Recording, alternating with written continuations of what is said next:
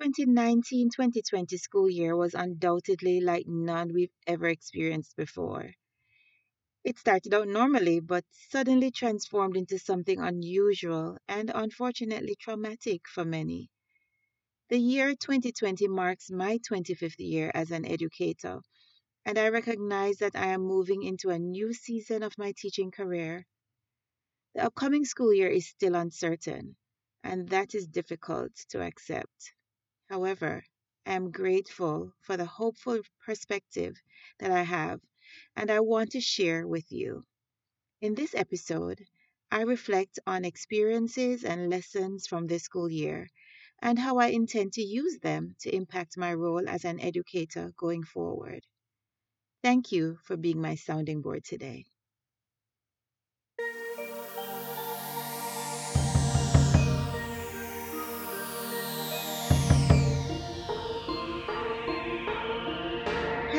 Everyone. Thank you so much for joining me here at the Teachers Tribe podcast. I'm your host, Maxine McFarlane. I came across a quote that is attributed to Carla Melucci Ardito, and it says, Learn how to exhale. The inhale will take care of itself. the 2019 2020 school year is officially over for me. I just ended a few days ago with a teacher work day. And what a year it has been. So, school started in August 2019, you know, with the usual setting up of my classroom. We had professional development meetings, getting my class list, and taking time to plan with my teammates. Uh, two new members were added to our second grade team, and we quickly embarked upon new adventures of teaching and learning. We, there was some uncertainty surrounding the assessment tool that would be used um, for reading in our county this year, and we had a final training session for new for a new um, English language arts curriculum that we were about to implement. Before I knew it, nameplates and welcome bags were on the tables, and I was getting ready to greet my new students and their and their families at Meet the Teacher night. Fast forward through lesson planning, progress monitoring, assessments, parent conferences, report cards, Thanksgiving break, fundraiser, chorus concert, winter break, and a happy new year. 2020 was here. We welcome teacher work days. Yay, I have to celebrate that because last year we lost a, a few of our teacher work days due to Hurricane Florence and Michael. It seemed like such a distant memory now. We had celebrations of learning. We had an exciting paleontology day with our kids digging for fossils. We had staff meetings, more parent teacher conferences, math carnival, and a couple unexpected closings and early dismissals due to inclement weather in the month of February. All of that seems like a whole lot that had happened so this school year. And at that point, I couldn't imagine that another unexpected closing was imminent since plants had started blooming, you know, and, and, and there were buds everywhere. We were having warmer days. So we figured we would not have a snow day or anything like that to interrupt our school year. The winter weather was no longer expected. The month of March rolled in with our field trip to the Science Museum. That was a lot of fun.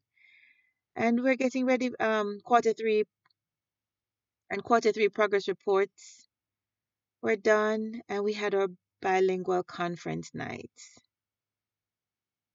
On Friday, March 13, 2020, I said goodbye to my students as I always did um, when they're heading off for a weekend, wishing them a great weekend with either a high five or a hug and a see you on Monday.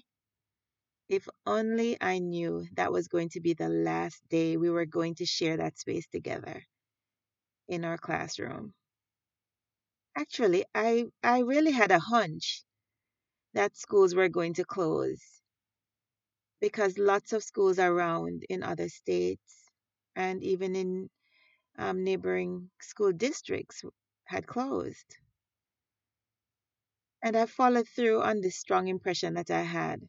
And during my planning time on Friday, I was busy creating logging information sheets and directions for accessing Google Classroom and other learning platforms that we were already using in class. My students were surprised that I was sending home folders, homework folders on a Friday, because normally they would leave them in the classroom. But I decided to err on the side of caution, even though we had a staff meeting that morning, and at the time, we were told that we would continue to follow the calendar as scheduled. When I got home that evening, that Friday evening, I received an email from our school district and it, re- it was reiterating the same information. This time I was getting the news as a parent because uh, my two younger sons attend school in the same district in which I work. So, once again, they were saying we're not closing. What a difference a day made.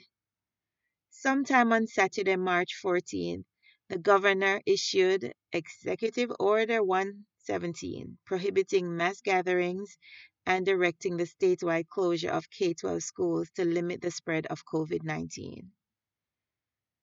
You know, even though I anticipated it and was somewhat bracing for impact, it hit hard anyway. That initial order was to be in effect from March 16th, which was the Monday, all the way to the end of the month on the 30th. However, once again, I believed that it would be extended. I just had a gut feeling. Spring break was only three weeks away, and I thought of all the things that I needed to do before then. I went back and forth from denial to acceptance. I thought I had accepted it only to later return to a state of disbelief that this unexpected disruption was not only affecting my class, my school, my district, but it extended across the country and around the world. It was so surreal. Monday, March 16 should have been Spring Picture Day at school. Prior to closing, I was instrumental in planning a multicultural night for my school and our second graders were looking forward to a field trip. All of these events should have happened in March and the first week of April. Telework began, and I struggled with the uncertainty and the requirements to log seven and a half hours of work each day. Honestly, I felt like it was not necessary. At that time, I just didn't want to deal with that. I wanted grace because I didn't see this as free time to do nothing. Plus, I knew I would be doing so much to help my students anyway. But being asked to record and account for the time just didn't feel right. That is not what I needed at that time. I spent way too many hours engaged in PD sessions online. This was an emotional experience for my students, and I was also desperately trying to process it myself. I thought of my student who had just moved here from overseas only a few weeks prior to all of this happening, and now he would have to contend with so much in addition to the challenge of learning in a new language. It was hard. It was really hard. I decided, though, that I was going to use all that energy whether it was frustration, anxiety, whatever it was. And I was going to f- use that to focus on being there for my students. I welcome spring break. And then we launch into the new adventure called remote learning. I made many phone calls, reached out via messaging. Um, we have a special app that we use in our district. And engaged families in Google Meet. But I knew I had to show up. I had to do whatever was needed to create a sense of normalcy for my students in this time that was certainly not normal. I've always believed that I should learn from whatever experiences I have in life. And if there's a way for me to use it to come out better, then that's what I want my goal to be. As I reflect on this unprecedented and unusual school year, I've identified three things that this school year reaffirmed for me.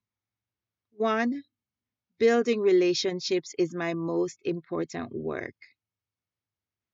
Sometimes we get caught up in the standards and the content that needs to be delivered to the students. But I'm so happy that I realized many years ago that those relationships are the most important things. If I had only focused on the curriculum while we were in the building, then it would have been so much harder for my students to get through this difficult time.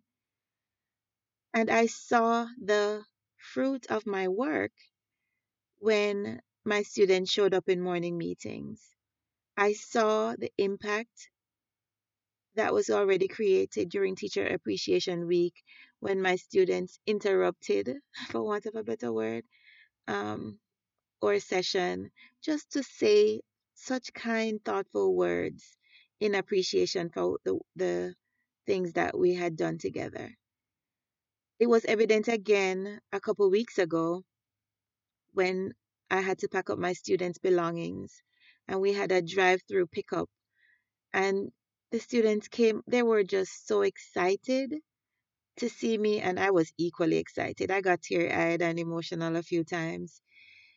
One student, for example, drew two hearts on construction paper and wrote a note of thanks and taped it onto the side of her parents' minivan. And when I walked over, she pointed it. She pointed out to me that in addition to the sweet note and message that was written on it, um, she had deliberately chosen green and yellow construction paper and and she wrote in black ink just as a tribute to my Jamaican colors, black, green, and gold. She had um, made that special effort to do that. We had a relationship, we connected. I also received personal notes and cards during that drive through pickup that expressed how much our relationship meant to these students and their families. I got gifts and tokens, which I didn't expect, or that my gift that I wanted that day was just to see my students' faces again. Since our experiences together had been disrupted, I just I was just so happy to see them again. Number two, small moments matter and make a big difference. One of the assignments that I posted in my Google Classroom each week was what I called hashtag notes. I found this TPT resource that was um, done by Sarah Plum, and it just simply gave my students an opportunity to send me a note every week. This was a practice that we had already established when we were in our school, in our building. And once a week, they would share these notes with me and they would check a box to indicate whether or not they wanted me to write back to them or if they wanted me to share it with the class. And I was able to transfer that to our remote learning and I would put a new template in every week for them to write back to me. And those little moments were so special, not only to me, but also to my students. And it just reaffirmed that those small moments matter. And if I were to use data to support this um, idea, I would it was it was noticeable that this assignment had a greater level of participation every week than the other assignments that were posted. The third thing that this school year affirmed for me is that quality is often more important than quantity. My students participated in morning meetings every week, and we had I'd scheduled them for Tuesdays and Thursdays at 10 o'clock. And those students got up, whether some of them were still in their PJs or some of them were having breakfast, but it was something that they looked forward to. Even though I didn't have the participation that I anticipated in my small group meeting sessions and the times when they could get one to one support, they showed up for morning meetings. And I think it's because of the quality of the interaction that we could have. It was a safe space. They were able to talk with their friends, they were able to interact with me. We were able to have deep conversations. They were able to express their feelings in a safe space. So I really value the quality time that we spend together in those morning meeting sessions. I now want to focus on three blessings that I experienced from this challenge. I believe that good can come from even bad experiences. And the first blessing that I experienced going through this challenge is that my team and I now enjoy stronger relationships. Or PLT or professional learning team, we had meetings every week and they were so productive. We were able to discuss plans that would benefit all of our students. We were able to design lessons and share ideas and resources with each other. And I think it just enhanced the quality of our work and we were able to support each other during this time. The second blessing is that I was able to find respite. You know, as teachers, we can get really tired. We can get burned out if we're not careful. And just the grind of everyday work life, it does take a toll. Then shifting to remote learning brought its own challenges. I had to be careful that I didn't become overwhelmed even while working remotely. And so every morning I made an appointment with myself and nature. So I got up and I would walk on some nature trails that are close to where I live. By simply listening to the birds, just looking at the creek flowing, enjoying the fresh air, and just being out there in nature did so much for my mental health. And it set me up for a productive day in which I had to spend so many hours and endure so much screen time. But just being able to move my body was a blessing. If I were in the classroom, usually by lunchtime, I would have already had at least 6,000 steps.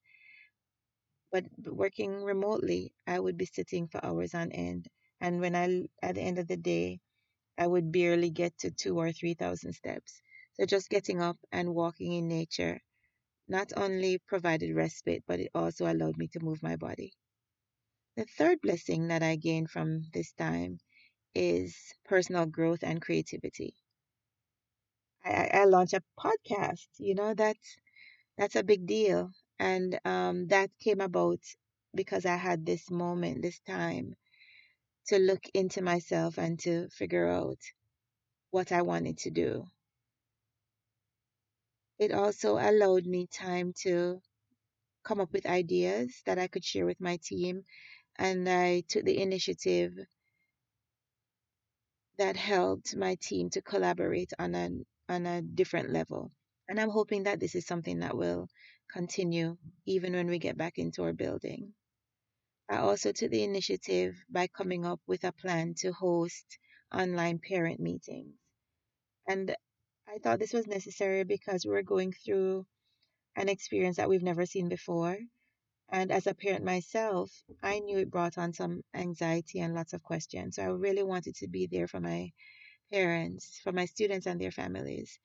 And so having that those meetings really made a difference.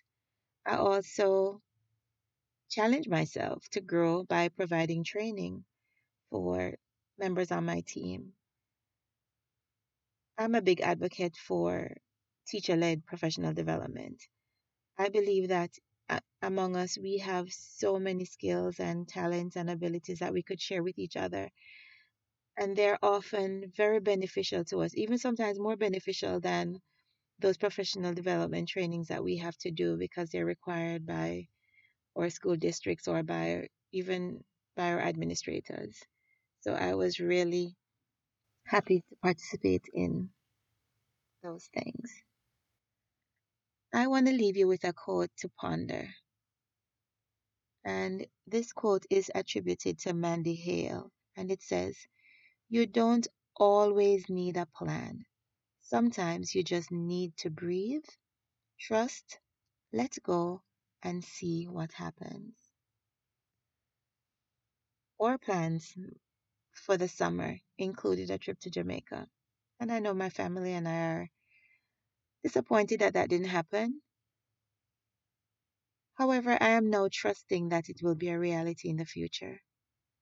I am beginning to feel that remote learning may be with us again in the fall instead of physically setting up a classroom in a brick and mortar building. For now, I will continue to breathe and tackle my summer reading list. First up on my list Nelson Mandela No Easy Walk to Freedom, biography by Barry Denenberg. I look forward to reading more books just for pleasure and just taking it moment by moment, one step at a time. I encourage you to do the same and find peace in the situation that we're facing. Until the next episode, walk good and one love.